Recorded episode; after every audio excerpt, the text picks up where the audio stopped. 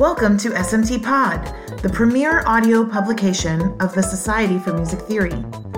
In this week's episode, Katrina Rausch shows us how to examine our personal listening experiences and discusses why this is an important mode of analysis.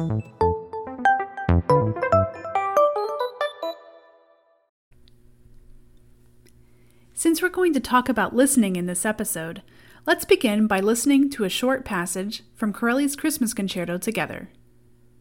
How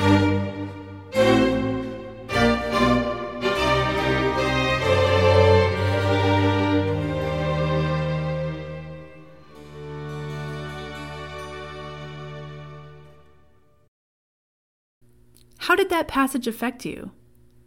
Did it affect you? Did you react to it? Did your thoughts change? Did your emotions change? Were there any changes in your physical body? Did you notice? Should you notice? What good would that do? We're going to explore some of these questions in this episode. How you are affected by your musical experiences, how to think about it and talk about it, and why this matters. You probably were affected by the music to some degree just now, even if you didn't particularly notice. And the way each person experiences the passage, and the degree to which each one reacts, has the potential to vary quite a bit. In fact, even though I know this piece very well, it's one of my favorite classical works, I myself experience it differently depending on the exact situation I find myself in when hearing it.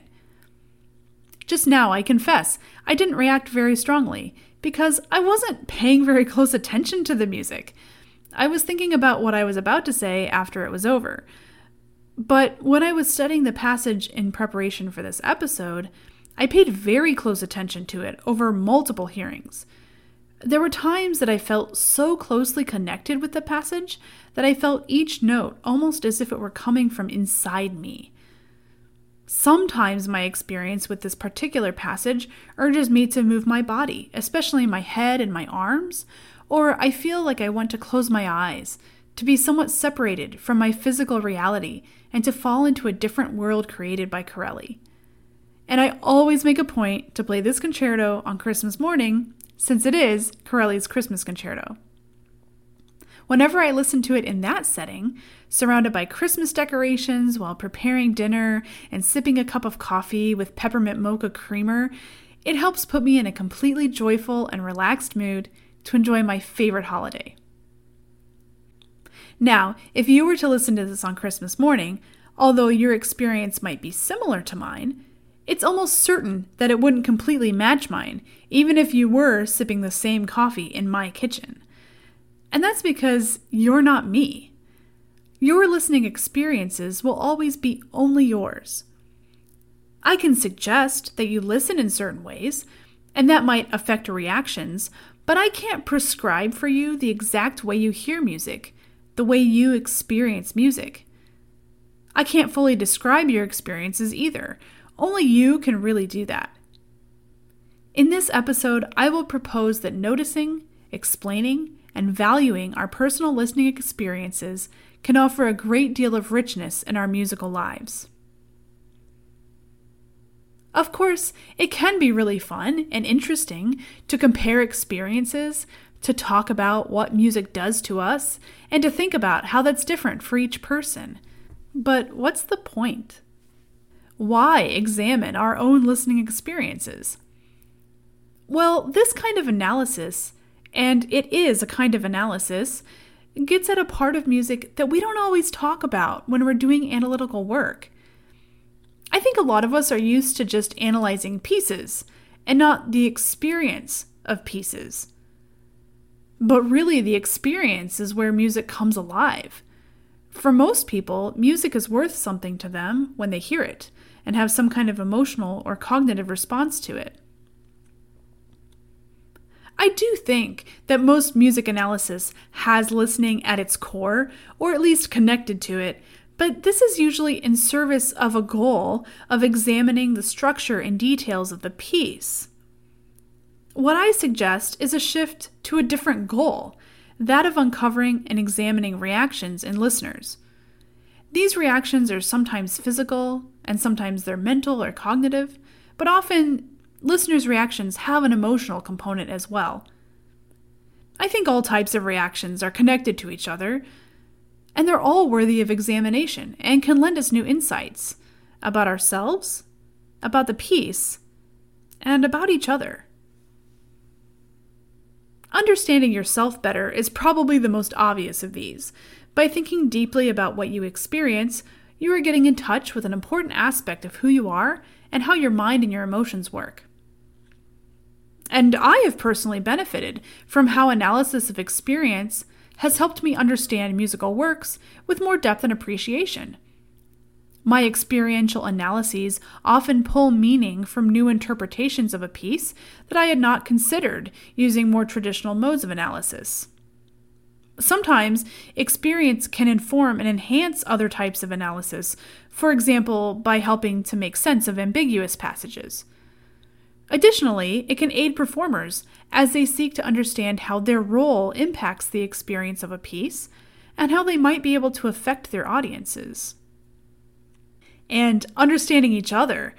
For me, this is one of the most wonderful benefits of analyzing what I and others experience. When we share how we experience music with each other, we learn about each other. We can form a bond from this shared experience. The piece draws us closer to each other, not just because we both heard it, but because we allowed ourselves to ponder our own reactions to it and to share those insights, which are really quite personal. Sharing musical experiences requires being vulnerable. Hearing someone else speak about their experiences encourages open-mindedness and builds connection. These exchanges can help us appreciate and respect diversity between listeners. Right now, there are a lot of productive conversations about diversity taking place in music scholarship. When we talk about diversity, we generally talk about groups that people identify with, things like race, gender, ethnicity, culture, social status, level of education, and age. Diversity between listeners, in the way I am talking about here, is connected to this idea of similarity within various groups. I am a white, American, middle-class woman in her 30s who has been trained most of my life as a classical musician, and I have a PhD in music. I would expect others who fall into these categories to experience music in fairly similar ways. Culture and background play into the way we experience music a lot. But there are some distinct aspects of who I am and what I bring to music that are uniquely me, that other white American middle-class women wouldn't bring to a musical experience.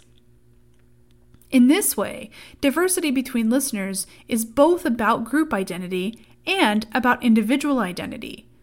Our experiences may be similar, but they are not exactly the same.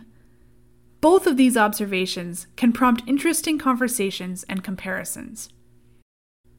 When you stop to think about it, there are infinite combinations of factors that give each of us a unique identity, and this can even change slightly each time we listen to a musical work. We're in different physical locations, different points in time, from different educational backgrounds. We have different musical preferences, different musical abilities, different moods, different levels of attention, and different expectations. We have had different past experiences with music. We have different levels of familiarity with various composers, artists, styles, and genres. We are of different races, different ages, and different genders. We speak different languages. We're from different parts of the world, and we hold dear different religious and cultural values. We have diverse perspectives. Everything that makes you who you are also influences your musical experiences. As I've been thinking about this analytical shift to focus on experience, I've come up with a personal philosophical definition of music. I believe that music lives in the intersection between piece and listener. In this definition, the piece refers to many different iterations of a musical example, such as a score, a recording, or even the actual sounds produced by musicians. But this isn't really music until it becomes someone's personal experience. It needs to pass through a listener's mind and their individuality as a person and their particular situation at that point in time. This passing through is what I'll refer to in this episode as mediation, the process by which listeners filter musical sounds through their own unique situations to create a unique musical experience. For example, when I'm listening to Corelli's Christmas Concerto on Christmas morning, the piece is the recording that I've chosen, the score from which the musicians are playing, and the sound coming out of the speakers. I then mediate this through my Christmassy surroundings, sights, smells, tastes, and my own personal state at that moment, including my emotions, memories, attitude, and the like, and I get from this music, a unique musical experience. If it is true that music only really exists when it is experienced, then mediation is essential to the existence of music. How else would music come about if not mediated through a listener? So then, listeners and the situations that they're in are also essential to the existence of music. Since listeners, listening situations, experiences, and mediation are crucial components of music, then they should have a place in the analysis of that music. Again, musical sounds are just that, sounds. Only when they are mediated by a listener do they become music. This might sound like a radical shift from the way we're used to thinking and talking about pieces and listening, but I think it's actually a very natural one. It feels like it coincides with how I interact with music, and it allows me to be an important part of the complex nature of what music is.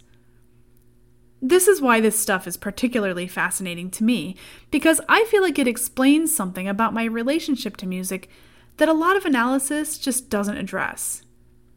When I listen to music, I feel like I'm a part of something, not just a passive receiver of sound. That's because music is not just affecting me. I'm taking part in actually creating it.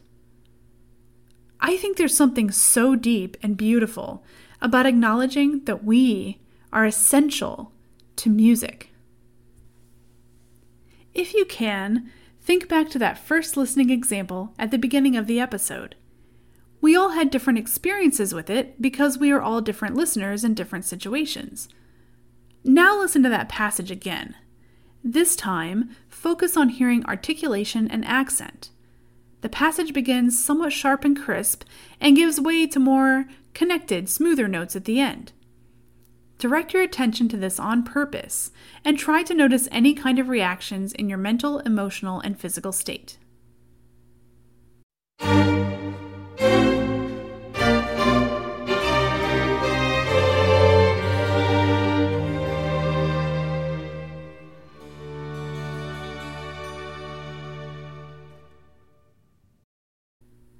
How did that passage affect you? Did it affect you? Did you react to it? Did your thoughts change? Did your emotions change? Were there any changes in your physical body? If you were able to notice something about your first experience with this passage at the beginning of the episode, was this second experience different at all?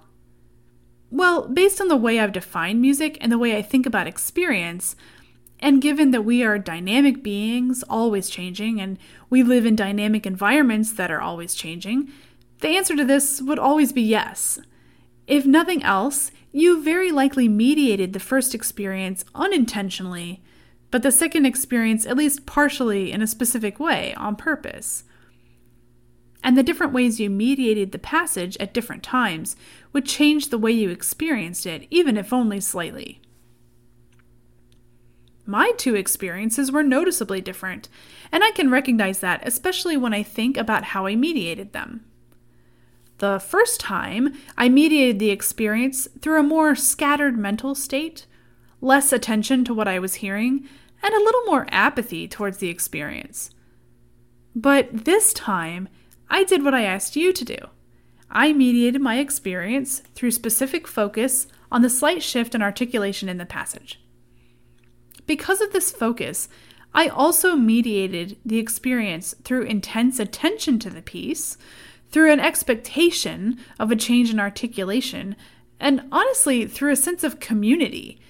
This might sound weird, but I knew that you would be listening with a similar focus, and this communal purpose helped mediate my experience. I wasn't really expecting that.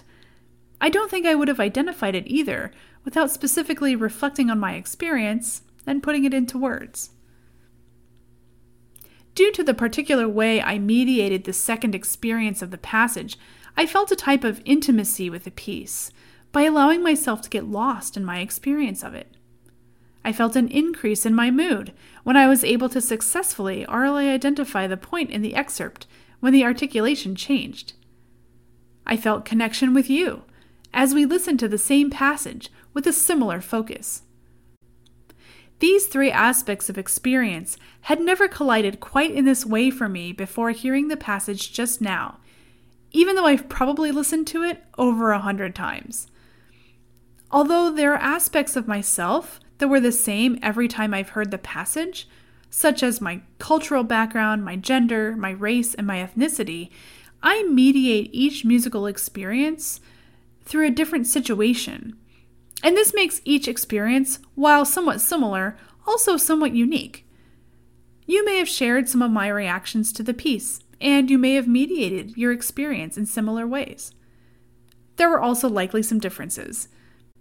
All of this could contribute to a meaningful and fruitful exchange as we seek to understand ourselves, the piece, and each other better.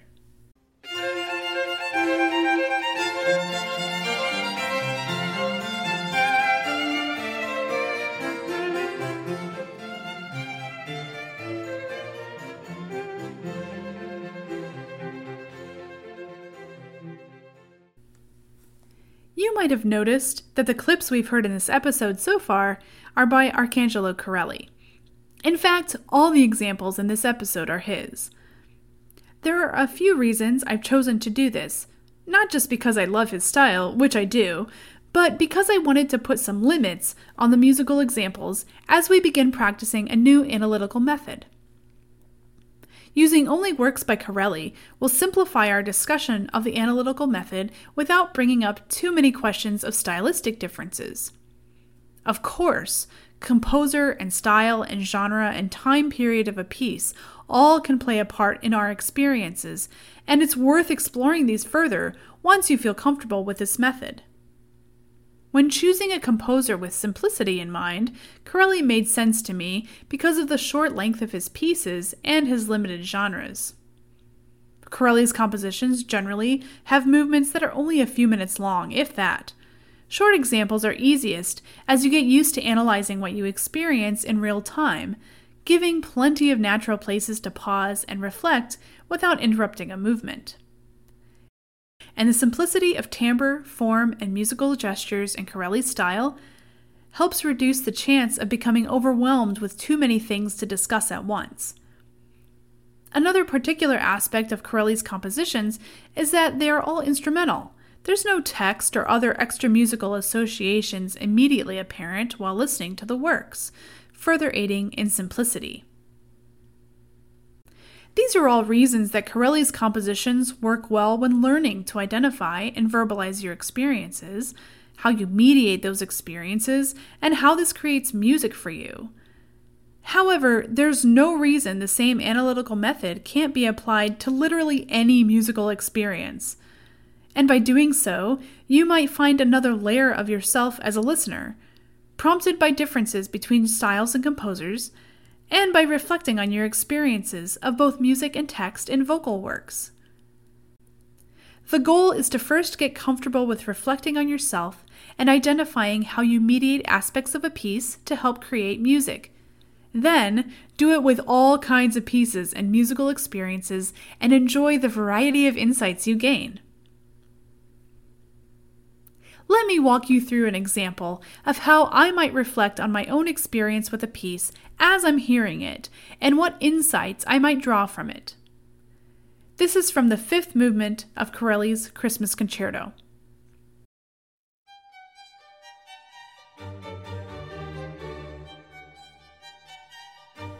I feel a steadiness.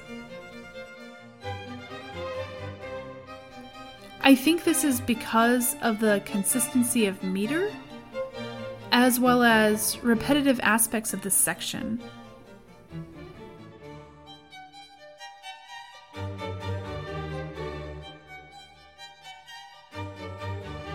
I've started tapping my foot along with this, not on every beat, but on beats that feel stronger, which I believe is helping me group measures together in a consistent pattern.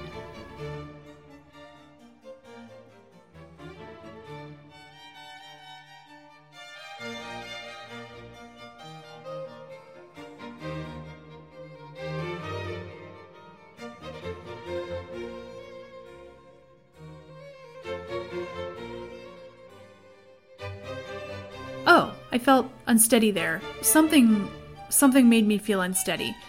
I could still tap my foot, but something didn't feel quite right.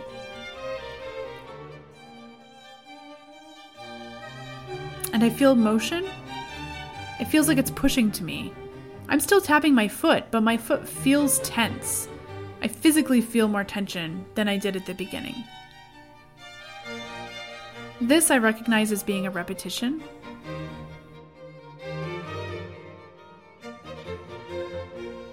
Okay, coming up is the part where I felt unsteady before.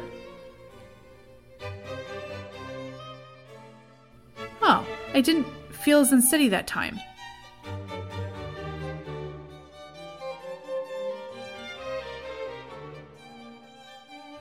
Here I feel a lot more motion again. I feel driven forward.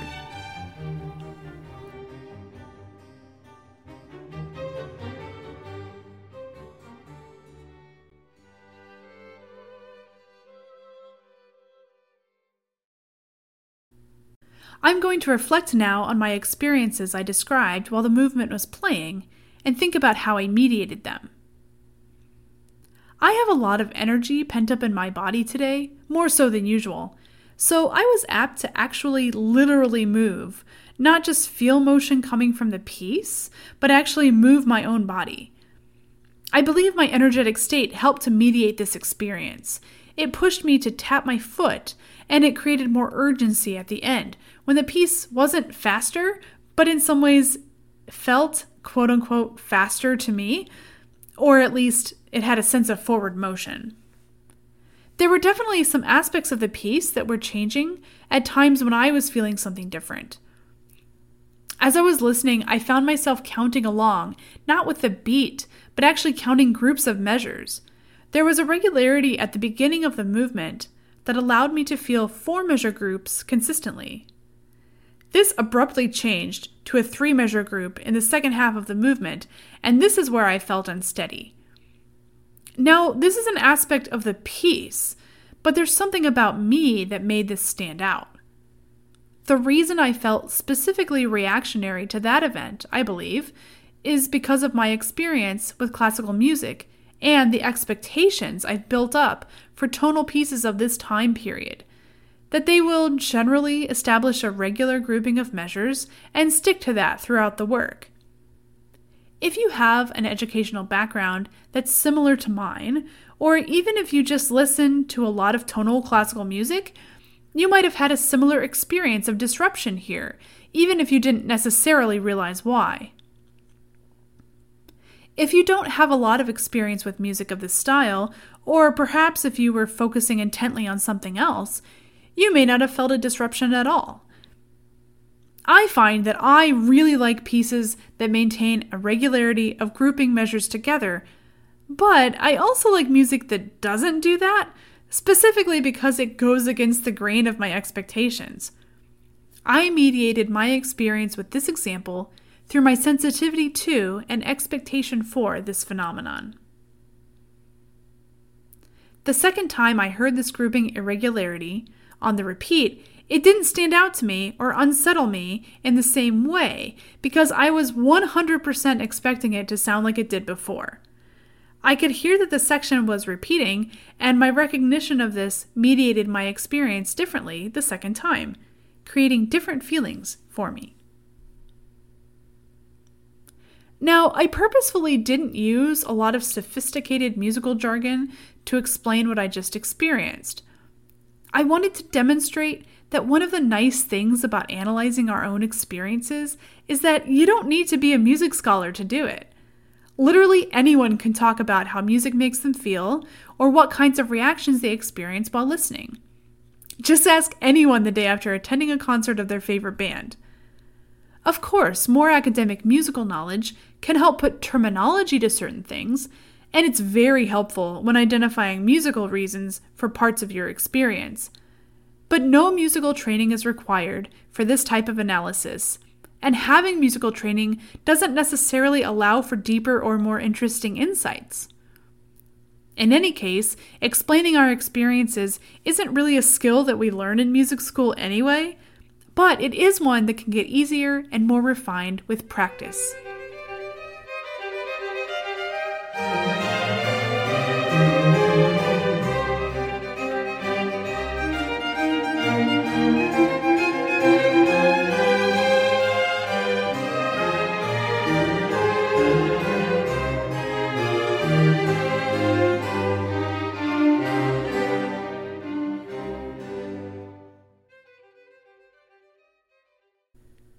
Now you try.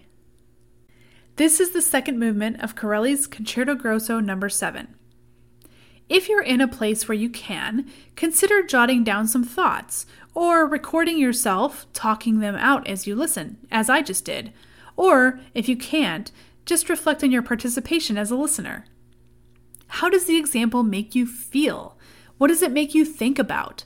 What kind of experience are you having? Then think about why.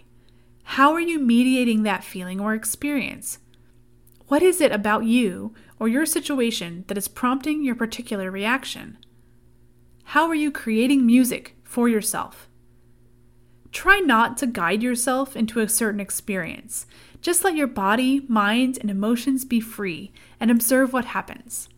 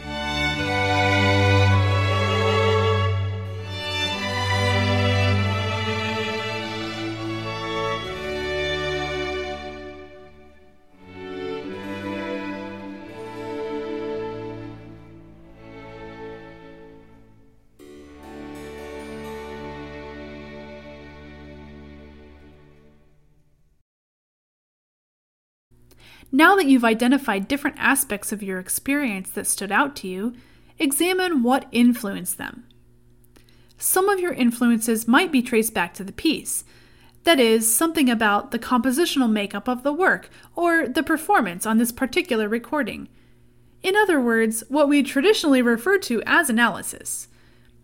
This is where some musical education can be helpful, especially depending on how deep you want to dig or what methods you could apply to help explain your experience, although you don't necessarily need the terminology to identify aspects of a piece that affect you, especially on the surface.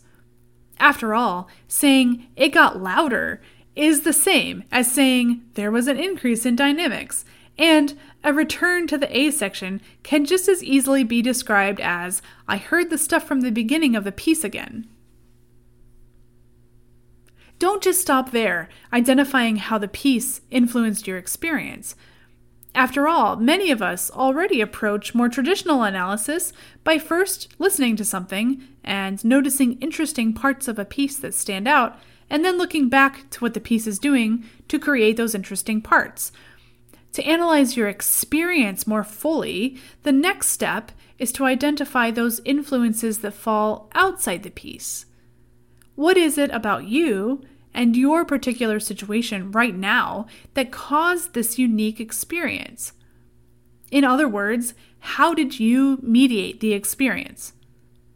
I can't tell you what the answer to that might be, but some places you might start to examine are your mood, how you're feeling physically, where you directed your attention and the intensity of that attention, your expectations, musical or otherwise, your level of familiarity with Corelli's style, your level of enjoyment of the piece or of this exercise, and, to be fair, how strongly you buy into the idea that this type of analysis could be useful for you personally.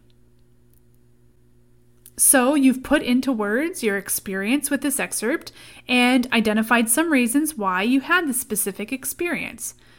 Where do we go from here?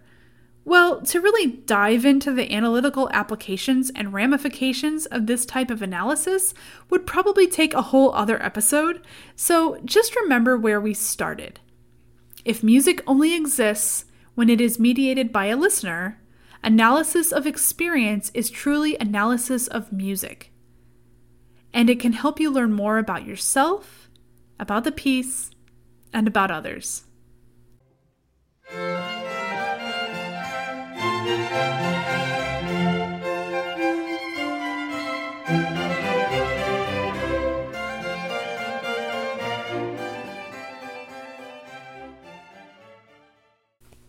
As I said earlier, I think it's fascinating and frankly essential to think about the diversity of listening experiences that people have. All we've really had time to discuss today is how to reflect on our own personal experiences, but this is a great first step to begin thinking about incorporating experience and mediation in analysis in more general terms. The more we learn how to analyze our own listening, the more we can be sensitive to others' particular listening experiences. Once you're comfortable with these conversations with other listeners, you can even talk about possible or hypothetical experiences and how they might be mediated to demonstrate the various ways certain pieces could become music for different people. As you get better at explaining your own experiences and understanding why you have them, you will find that thinking about the plurality of experiences that are out there and understanding their value comes more easily. You might even find that you develop a wider range of experiences as you hear about others. The act of recognizing and valuing experiences that are different from your own, or even the same as yours, can become another tool of mediation for your musical experiences in the future, teaching you new things about yourself, about pieces, and about each other. Like Aristotle said, knowing yourself is the beginning of all wisdom. Learn to examine your own listening experiences and understand your role in them, and this will broaden your acceptance of others' differing perspectives and deepen your appreciation of the pieces you hear. Ever since I embarked on this journey myself, I have found it to be an incredibly enriching path to be on. Thank you so much for listening with me today.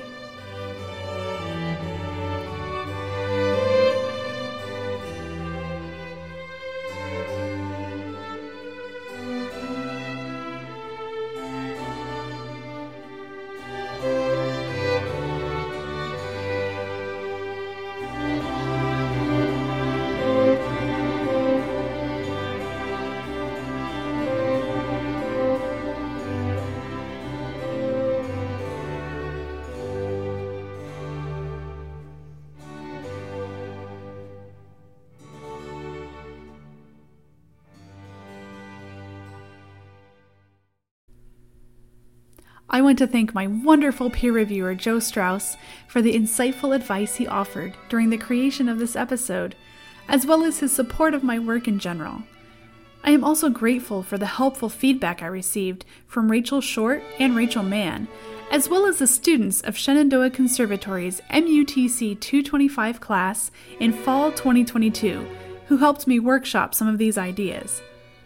To Jen Weaver, Megan Lyons, Jenny Beavers, David Thurmeyer, and the rest of the SMT Pod team, you guys are amazing. Thank you for all of the important work that you're doing. And a special shout out to Anthony Morasco, who taught me most of what I know about audio recording and production.